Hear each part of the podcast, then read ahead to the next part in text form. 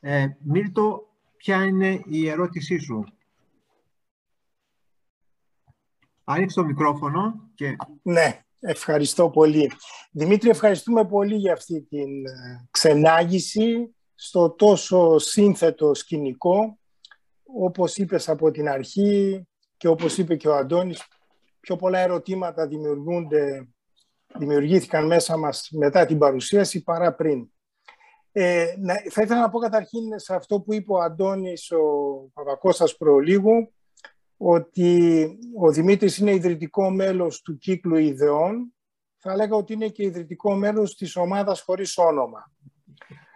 Ε, να πω επίσης ότι σήμερα ο Λίβανος ε, είναι η χώρα που έχει το μεγαλύτερο ποσοστό προσφύγων μεταναστών ε, στον κόσμο, που είναι οι πρόσφυγες και μετανάστες που προέκυψαν από τον πόλεμο στη Συρία, από τον εμφύλιο στη Συρία, από το Πακιστάν, από οτιδήποτε άλλο στην περιοχή.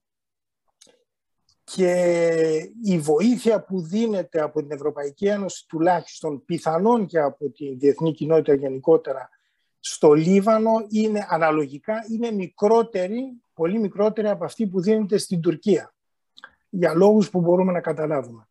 Ε, και μικρότερη από αυτή που δίνεται στην Ελλάδα. Ε, ε, θα έλεγα προφανώς. Ε, ένα ερώτημά μου, Δημήτρη, είναι ε, καταρχήν καταλαβαίνω ότι πολλοί από αυτούς που τρέχουν σήμερα στη Λευκορωσία, Πολωνία και προσπαθούν να περάσουν στην Ευρωπαϊκή Ένωση, προέρχονται από το Λίβανο ή, ή τέλος πάντων φεύγουν από το Λίβανο. Δεν ξέρω αν είναι Λιβανέζοι ή όχι, αλλά η βιομηχανία τσάρτες που είχε στηθεί, ακούω τουλάχιστον στα βελγικά και στα γαλλικά μίντια, ε, δηλαδή άκουσα συνεντεύξεις τουριστικών πρακτόρων από τη Βηρητό που έλεγαν ότι ναι, τα αεροπλάνα μας είναι γεμάτα, έχουμε καθημερινές πτήσεις, τόσα λεφτά. Άκουγα τον άλλον που έλεγε τα πούλησα όλα για να πάρω ένα εισιτήριο ε, και να πάνε στη Λευκορωσία.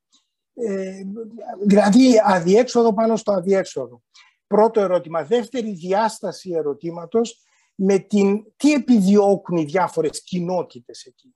Στην, δηλαδή, αν δεν επιδιώκουν την επικράτηση και επιδιώκουν ένα status quo που είναι χαοτικό, τι επιδιώκουν σε, σε τελευταία ανάλυση. Η Χεσμολά, το Ιράν, ε, λαμβανομένου υπόψη και του γεγονότος ότι μεσοπρόθεσμα οι χώρες αυτές, ε, οι πετρελαιοπαραγωγές, ε, θα καταρρεύσουν ή τέλος πάντων δεν θα έχουν την οικονομική ευεξία που έχουν σήμερα. Ευχαριστώ πολύ. Ε, Δημήτρη, θες να απαντήσεις σε... Ε, απαντήσω σύντομα. Ε, ναι. είναι πολύ σωστά αυτά που είπε ο Μιλτιάδης όσον αφορά τον αριθμό των προσφύγων στο Λίβανο. Ε, πρέπει να έχουμε υπόψη μας το εξής. Ο Λίβανος σε έκταση είναι η μισή Πελοπόννησος. Ή αν θέλετε είναι 20% μεγαλύτερος από την Κρήτη. Ο Λίβανος αυτή τη στιγμή έχει πληθυσμό Λιβανέζους, δεν υπολογίζω τους πρόσφυγες, 6 εκατομμύρια. Η Πελοπόννησος έχει 1 εκατομμύριο και είναι διπλάσια. Επίσης ο Λίβανος έχει πάρα πολλά βουνά. Άρα η πυκνότητα του πληθυσμού στο Λίβανο είναι η τρίτη μεγαλύτερη στον κόσμο. Μετά τη Σιγκαπούρη και δεν ξέρω ποια άλλη χώρα, είναι, έχει δηλαδή φοβερή πυκνότητα. Αυτό δημιουργεί ακόμα μεγαλύτερα προβλήματα όταν έχεις άλλα δύο εκατομμύρια πρόσφυγες. Αλλά οι Λιβανέζοι έχουν συνηθίσει και έχουν μάθει να ζουν με, με αυτή την κατάσταση. Δεν πιστεύω ότι οι πρόσφυγες που είναι σήμερα στα σύνορα με τη Λευκορωσία είναι οι Λιβανέζοι. Το αποκλείω. Οι Λιβανέζοι, επειδή έχουν και επιχειρηματικές ικανότητες, είμαι σίγουρος ότι προσπαθούν να εκμεταλλευτούν οικονομικά αυτό το... το... Αλλά οι Λιβανέζοι, οι, Λιβα... οι περισσότεροι Λιβανέζοι οι πάρα πολλοί Λιβανέζοι έχουν δύο ή τρία διαβατήρια. Άρα δεν χρειάζεται να συνοστίζονται στο, στα σύνορα του, του, του, του, του, της Λευκορωσίας. Άρα αποκλείω, ε, είναι πολύ πιθανό πολλοί Σύριοι, πολλοί Αφρικανοί μέσω Βηρητού να παίρνουν τα αεροπλάνα για να πηγαίνουν στη Λευκορωσία. Αλλά οι Λιβανέζοι, και οι Λιβανέζοι ποτέ δεν δημιουργήσαν τέτοια μαζικά κύματα ακόμα και στην περίοδο του εμφυλίου πολέμου. Ε, έρχονταν οι Λιβανέζοι, έρχονταν με νόμιμο τρόπο, με χρήματα για να κάνουν τις επιχειρήσεις τους. Δεν, δεν υπάρχει τέτοιο είδους κύμα, ας πούμε. Όλοι οι Λιβανέζοι έχουν οικογένειες σε κάποιες χώρες της Αφρικής, στον Καναδά, στην Αμερική, άρα δεν τίθεται θέμα.